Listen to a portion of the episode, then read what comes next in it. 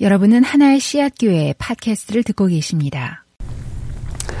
어, 저는 솔직히 말씀드리면 오늘 그 본문 가운데서 어, 마르다가 더 좋습니다. 네, 마르다가 더 좋아요. 마리아 말고 네, 마르다가 더 좋아요.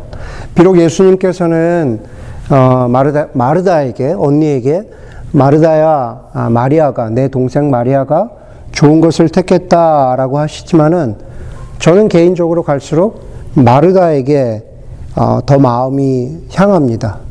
저라고 얘기했을 때 그 저는 제 개인을 어, 얘기하기도 하겠지만은 그렇지만은 저라고 대변되는 목회자를 말하기도 합니다.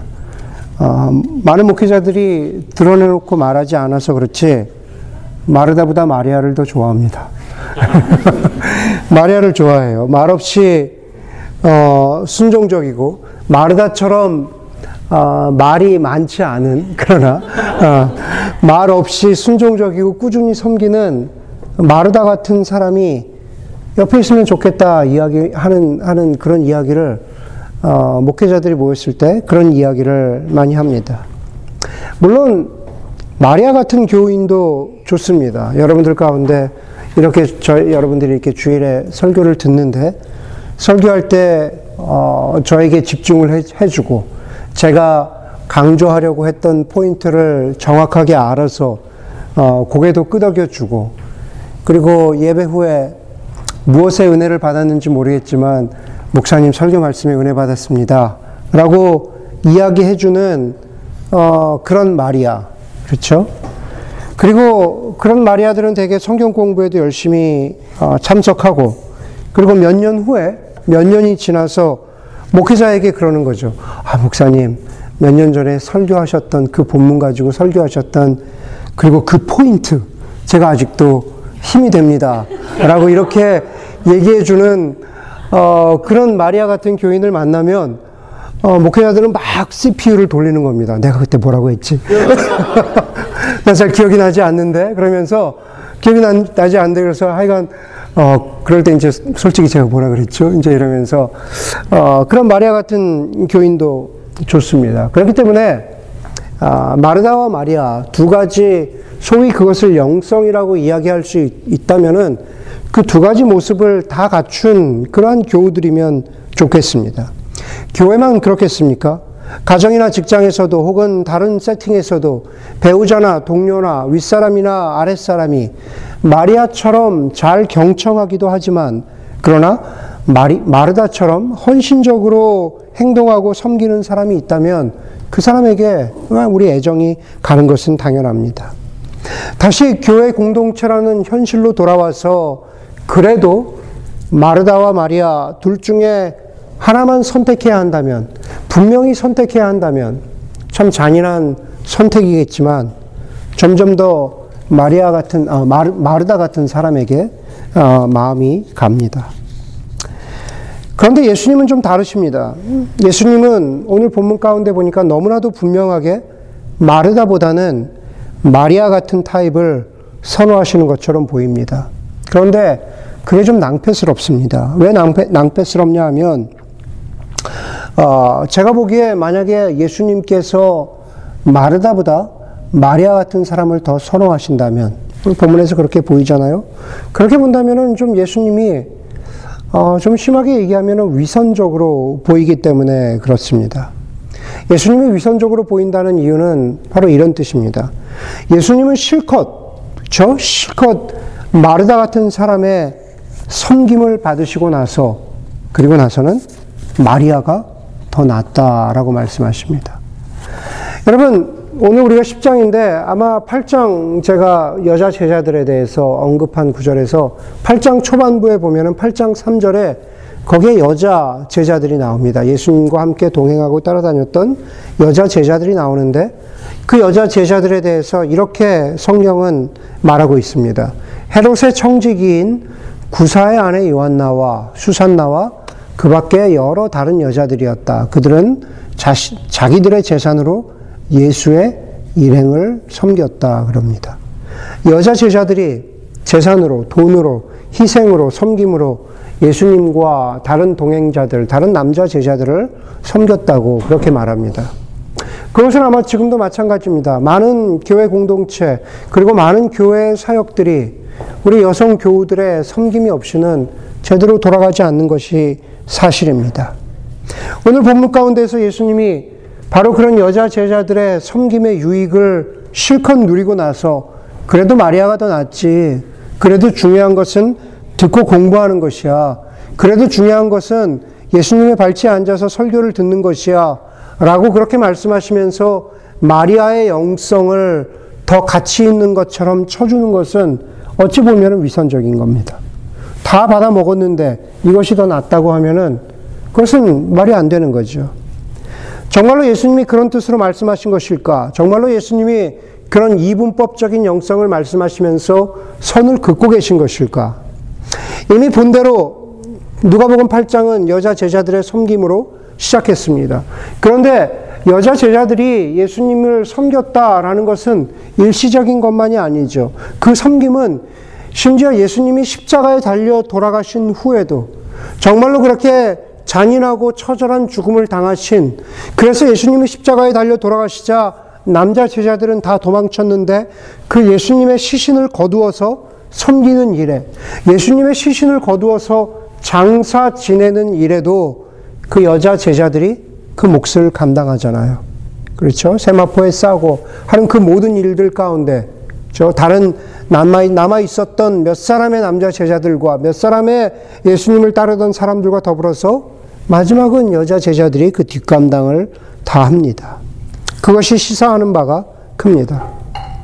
바로 전에 10장 37절까지의 말씀을 보면은 예수님께서는 선한 사마리아인의 비유를 통해서 섬김과 희생을 통해서 하나님 나라의 복음과 그 복음 가운데 살아있는 정의가 어떻게 펼쳐져야 하는가라는 것에 대해서 말씀하셨습니다. 여자 제자들의 섬김을 받으셨고, 그리고 섬김과 희생에 대해서 말씀하신 예수님이 여기서 얼굴색을 바꾸고 섬김과 행동이 이류인 것처럼 말씀하시는 것은 우리가 받아들이기가 어렵습니다. 우리 함께 천천히 본문을 보도록 하겠습니다. 우리가 이미 읽은 대로 예루살렘 근처에 베단이라고 하는 마을에서 예수님은 마르다의 집으로 가셨습니다. 그리고 그 이후에 두 가지 뚜렷하게 구별되는 두 사람의 모습이 나옵니다. 언니 마르다와 동생 마리아입니다. 39절은 마리아는 주님의 발 곁에 앉아서 말씀을 듣고 있었다라고 말합니다. 언니 마르다와 비교하기 이전에 마, 마리아의 행동이 얼마나 파격적이었는가, 우린 그것을 먼저 이해해야 합니다. 한마디로 마리아는, 마리아는 자신이 있어서는 안 되는 자리에 있었던 겁니다. 주님의 발치에 앉았다. 우리 아이들이 여기 이렇게 앉잖아요. 그렇죠? 어, 주님의 발치에 앉았다. 선생님의 발치에 앉았다. 당시 문화로는 남자들에게 허락된 자리입니다. 남자들에게 허락된 자리예요.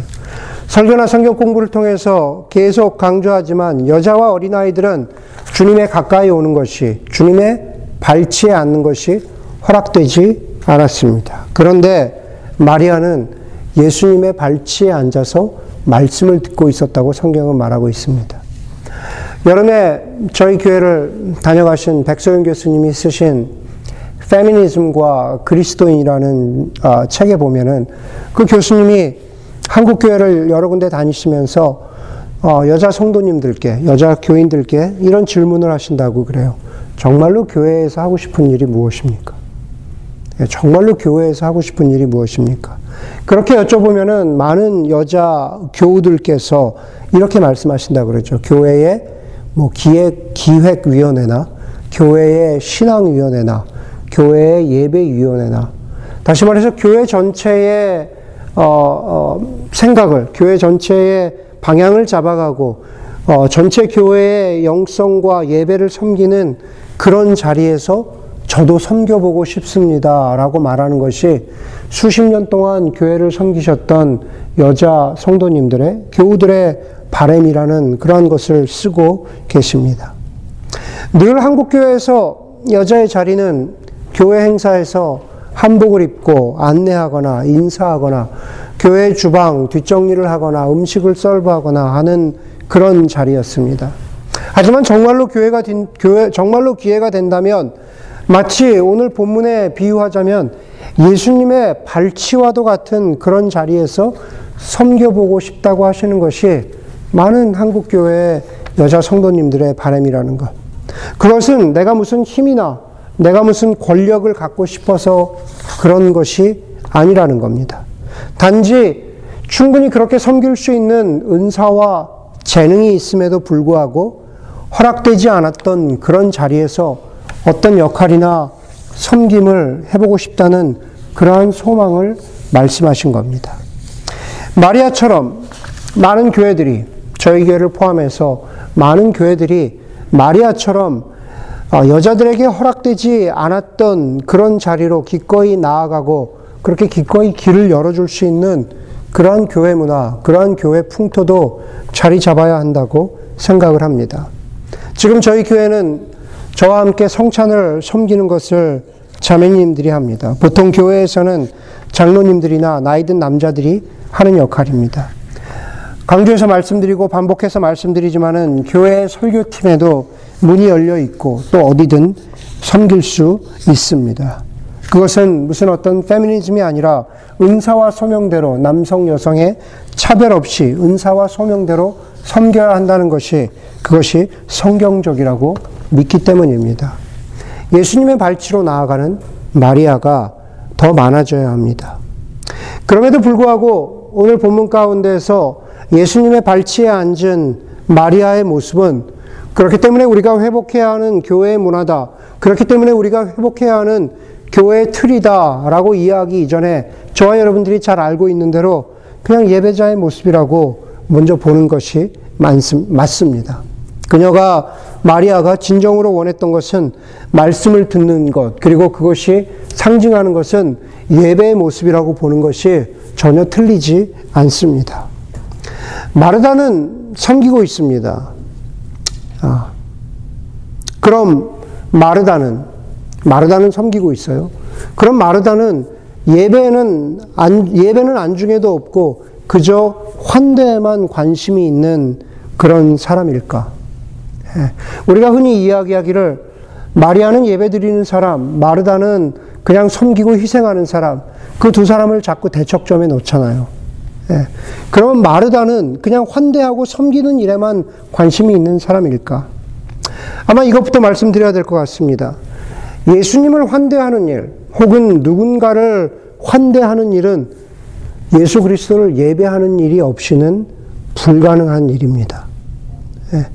누군가를 환대하는 일은 우리가 우리의 삶 가운데에서 누군가를 환대하고 누군가를 받아들이는 일은 예배하는 것이 없이는 불가능 것이, 불가능한 것이라는 겁니다. 마르다는 다른 여자들처럼 마르다 이야기를 합니다. 먼저 마르다 이야기를 해요. 마르다는 분명히 다른 여자 제자들처럼 예수님의 말씀을 듣고 예수님이 사역하시는 것, 예수님이 일하시는 것을 보았습니다. 아마 예수님과 동행하던 어떤 시점에 예수님을 구주로 고백하고 예수님을 만나고 인격적으로 만나고 그리고 예수님을 예배했던 예배의 은혜가 있었, 있었던 사람이라고 저는 믿습니다. 바로 그런 예배의 경험이 있었기 때문에 아마 자신의 집으로 예수님이 왔을 때 기꺼이 아, 이번에는 내가 예수님과 그 동행들을 나의 집으로 모셔서 환대해야겠구나라고 하는 그러한 결심을 하게 된 것입니다. 다시 반복해서 말씀드리지만은 마르다와 마리아처럼 아니 우리의 삶 가운데에도 우리의 신앙생활 가운데에도 예배와 환대, 예배와 섬김은 이란성 쌍둥이와 같은 것입니다. 예, 달라 보이지만 같은 것입니다. 진정으로 예배를 통해서 하나님을 찬양하고 예배를 통해서 하나님 아버지의 마음을 알게 될 때 그것이 바로 나그네와 약자를 향한 환대로 이어지기 때문입니다. 바로 정말로 하나님 앞에서 예배를 드리고 하나님 아버지가 어떠신 분, 그리고 하나님 앞에서 내가 누구인가라는 것을 깨달은 사람이 공동체와 세상을 섬기는 그러한 섬김으로 나아갑니다.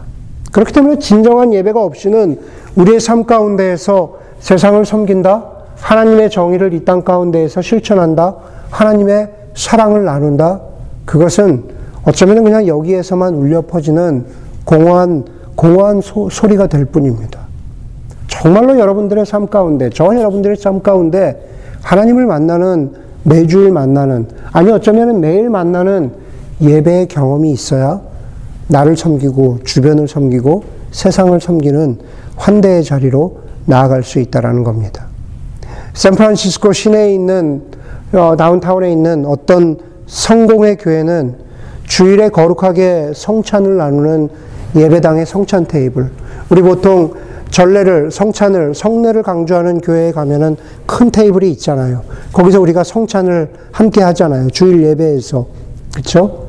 바로 그 성찬의 테이블이 주중에는 온 교회 문을 열고 주변에 샌프란시스코 다운타운의 주변에 약자와 홈리스들에게 음식을 나누어 주는 테이블로 바뀐다는 기사를 읽었습니다. 여러분 한번 상상해 보세요. 얼마나 멋있는 모습입니까? 주일에는 함께 예배를 드리면서 그 안에서 예수 그리스도의 살과 피를 기념하는 바로 그 성찬의 테이블이 주중에는 주변에서 도네이션을 받은 수많은 음식들로 쌓여 있는 성찬의 주, 성, 그, 그 나눔의 테이블이 되고 그리고 누구나 와서 먹을 것을 가져갈 수 있는 그러한 테이블로 변한다는 사실. 그렇기 때문에 예배와 환대가 짝을 이루는 예배와 환대는 일한, 일한성 쌍둥이라고 하는 것은 바로 영적으로 맞는 말이 됩니다. 그러니 오늘 우리가 읽은 본문은 바로 그 오래된 오해를 먼저 풀자면 예배보다 환대가 낫다, 환대보다 예배가 낫다, 섬김이 낫다라고 하는 그러한 것을 말씀하는 것이 아닙니다. 무엇이 무엇보다 더 낫다라고 하는 것을 말하는 그러한 것이 아니라 그러나 그 두 가지는 함께 가는 우리의 영성에서 함께 가는 것이라는 것을 강조하고 있는 것입니다. 다만 예수님은 다만 예수님은 마리아의 예배에서도 그리고 마르다의 섬김에서도 공통적으로 나타날 수 있는 몇 가지를 조심스럽게 지적하면서 그리고 그, 그 실수에 빠지지 않기를 우리에게 당부하고 있습니다. 예수님의 가르침은 마르다를 향하고 있는 것 같지만 그러나 예배 드리고 있는 마르다, 마리아와 같은 사람들, 지금 예배 드리고 있는 저와 여러분들에게도 동일한 아, 가르침으로 적용이 됩니다. 예수님과 제자들이 집에 들어오니까는 마르다는 무척 바빴습니다. 40절에 보니까는 여러 가지 접대하는 일로 분주하였다라고 말합니다. 잠자리도 챙겨야 하고, 뭐 예를 들면 화장실도 치워야 하고, 당장 먹을 것도 준비해야 하니, 그것도 손이 많이 가는 일입니다. 어쩌면은 마르다는 손님들이 잠자리에 들거나 혹은 돌아간 후에 그 뒤처리까지도, 그 뒷감당까지도 미리 염려했는지도 모르겠습니다. 그런 마르다를 향해서 예수님은 마리아처럼 좋은 것을 택하라 라고 그렇게 말합니다. 예. 예수님은 마르다나 마리아에게 환대 상황 가운데에서 그리고 예배 상황 속에서 가르치시는 것이 분명합니다. 그리고 좋은 것을 택하라 라고 하는 것은 지금 당장 가장 필요한 한 가지 일만을 생각하라는 것입니다. 환대만 그럴까요? 아닙니다. 예배도 마찬가지입니다. 여러분들은, 저 여러분들은 예배 전으로 해야 될 많은 것들을 고민하고 생각합니다. 어떤 경우에는 예배 중에 이메일을 챙겨보기도 하고, 어떤 경우에는 오후에 해야 할 일을 미리 계획하기도 합니다.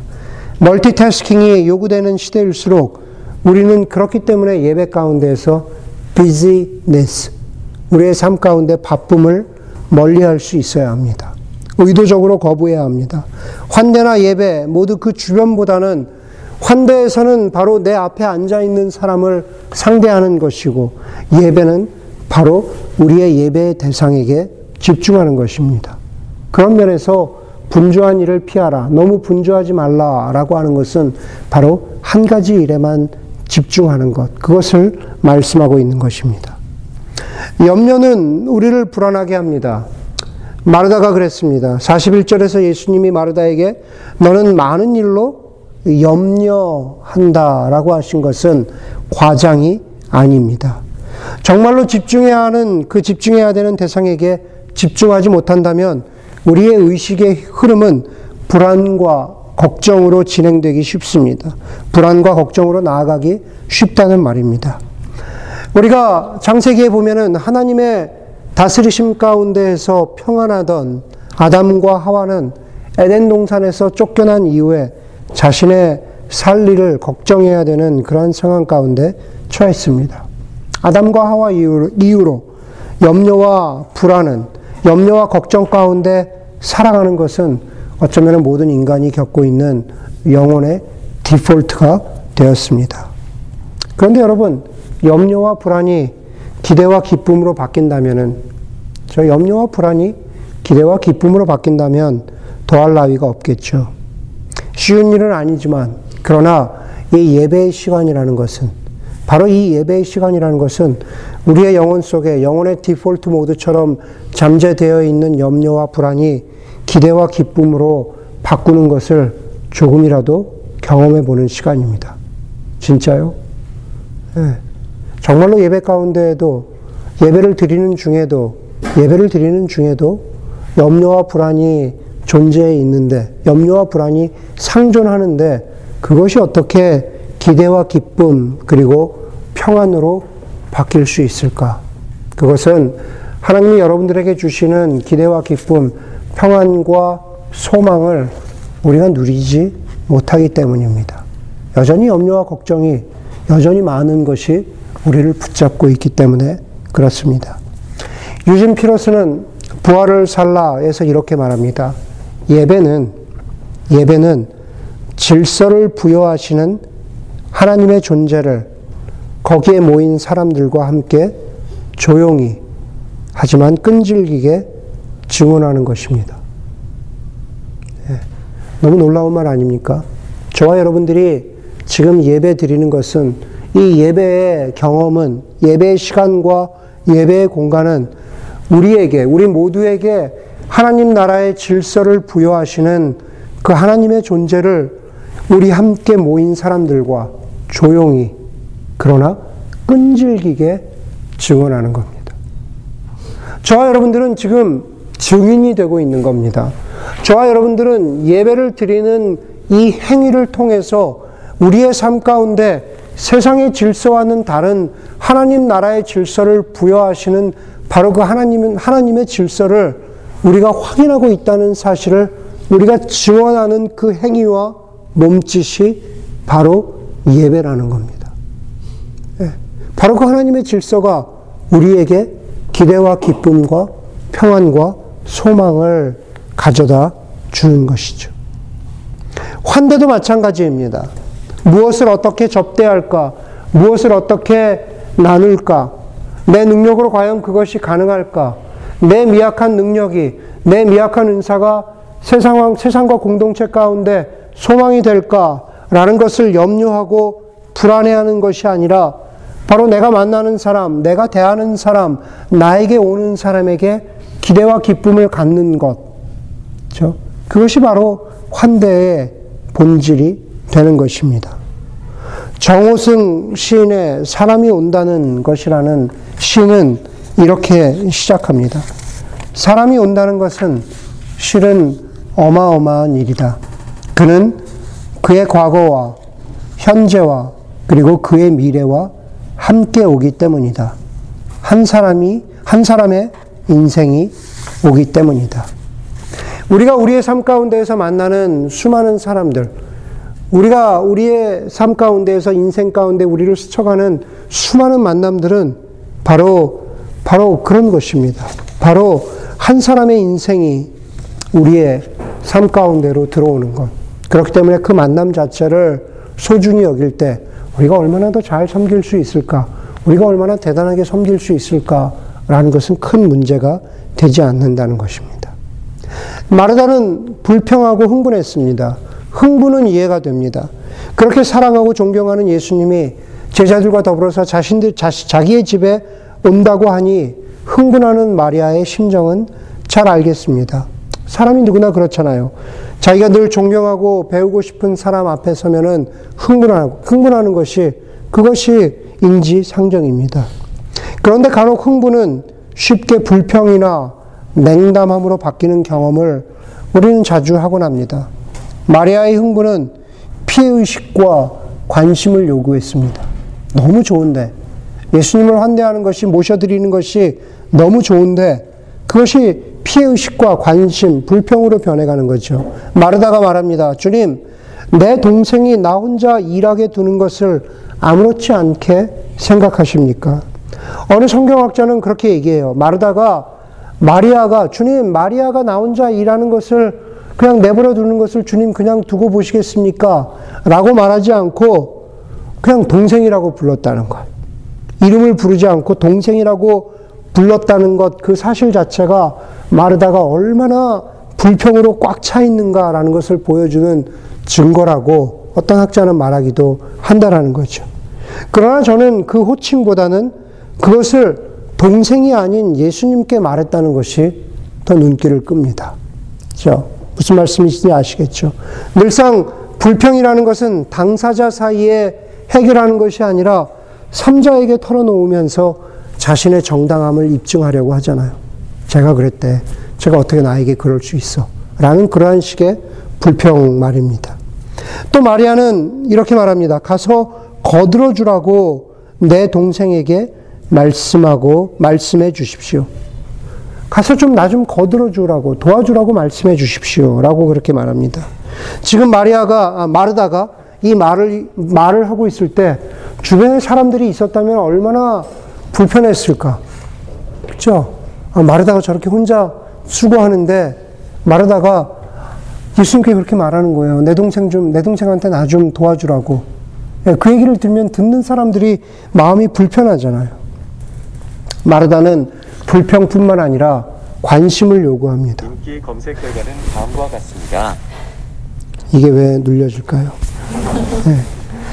섬김과 헌신 혹은 하나님이 주인공이셔야 할 예배에서도 인간이라고 하는 우리 자신이 초점이 될 때가 얼마나 많습니까? 예배를 봐도 그렇죠. 출애굽한 오늘 아이들에게 설교했지만 출애굽한 이스라엘 백성들이 출애굽해서 만들었던 금송아지는 얼마나 이스라엘 백성들이 영적으로 어, 불필요하게 흥분했는지 그리고 그들 자신의 예배의 관심이 하나님을 향하는 것이 아니라 자기들을 향하고 있었는지 그리고 자기들 뜻대로 그, 그 바램들이 들어지지 않았을 때 하나님을 향한 불평이 얼마나 극에 달했는지가 하나의 패키지로 보여주는 것이 출애굽기의 금송아지 사건이었습니다. 그런데 21세기의 인간은 그런 불평과 관심에서 더 특별하지 않습니다. 다만 우리는 기술 사회의 진보로 말미암아서 다양한 앱들을 통해서 우리 모두가 우리 자신에게 세상에게 상대방에게 얼마나 많은 불평과 얼마나 많은 관심을 요구하고 있는지 요즘 말로 이야기하면 우리 자신이 얼마나 어, 얼마나 강력한 관심 종자인지라는 것을 확인하고 있을 따름입니다. 흥분과 불평 그리고 관심을 잠재우는 길이 있다면 그 하나의 길이 있다면 우리는 홀로 있을 수 있어야 합니다. 교회 역사를 통해서 보면 영성의 거인들은 홀로 있었습니다. 그런데 그 홀로 있다라는 것은 그냥 혼자 있는 상태를 말하지 않습니다. 홀로 있다라는 것은 성경 가운데에서 언제나 어느 경우나 한 인간이 홀로 있었다라고 하는 것은 바로 하나님 앞에 예수 그리스도 앞에 벌거벗은 실존으로 나아갔다라는 것을 항상 홀로 있었다라고 그렇게 표현합니다. 예수 그리스도와의 대면으로 내가 어떤 존재인지를 깨닫는 시간과 공간을 확보했다는 뜻입니다. 마르다의 환대로 시작했지만 그러나 예배로 끝을 맺으려고 합니다. 왜냐하면 환대와 예배는 같은 것이기 때문입니다. 듀크 대학의 교목이었고 존경받는 감리교 목사님이신 윌리엄 윌리먼은 이렇게 말합니다. 예배가 성취하는 것에 비추어 예배를 해석해서는 안 됩니다. 다시 말해서 예배를 통해서 예배 가운데에서 우리가 느낀 경험, 그렇죠? 우리가 받은 소위 은혜, 우리가 깨달은 말씀 다 중요합니다. 말씀이 중요하고 기도가 중요하고 찬양이 중요합니다. 그러나 바로 그렇게 우리가 예배를 통해서 얻은 것, 우리가 예배를 통해서 성취한 것을 통해서 예배를 해석해서는 안 된다는 말이죠. 그것이 좋은 예배였다, 나쁜 예배, 예배였다라고 해석해서는 안 된다는 말입니다. 그러면서 그 목사님은 말씀을 이렇게 이어갑니다. 미국의 기독교 예배에서 가장 큰 유혹은 공리주의. 다시 말해서 예배를 그 유용성, 프로덕티비티에 비추어서 생각하고 해석하는 것입니다. 그것은 틀렸습니다. 예배는 무엇보다도 하나님에 관한 것입니다. 예배는 무엇보다도 하나님에 관한 것입니다. 예수님이 마리아를 칭찬하신 한 가지 좋은 것이 있다면 바로 예수 그리스도 성육신하셔서 자신 앞에 있는 그분께만 초점을 맞춘 것. 나 자신에 대해서도 생각하지 아니하고 다른 것을 생각하지 아니하고 염려와 불안과 불평과 흥분과 관심은 모두 productivity라고 하는 이 시대의 파워에 사로잡힌 그리고 그것에 중독된 인간들이 보여주는 증상이라는 것입니다. 그렇잖아요. 우리, 우리 일상의 삶에서도 프로덕티비티에 사로잡혔기 때문에 우리는 염려와 불안과 관심이 있잖아요.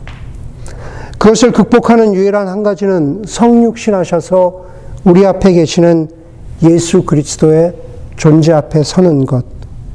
그리고 예수 그리스도를 온전하게 예배 드릴 때 그것이 진정한 환대와 섬김으로 이어진다는 사실을 예수님은 마르다와 마리아 모두에게 그리고 지금 우리에게도 말씀하고 계신다고 저는 믿습니다. 함께 기도하겠습니다. 시간 기도할 때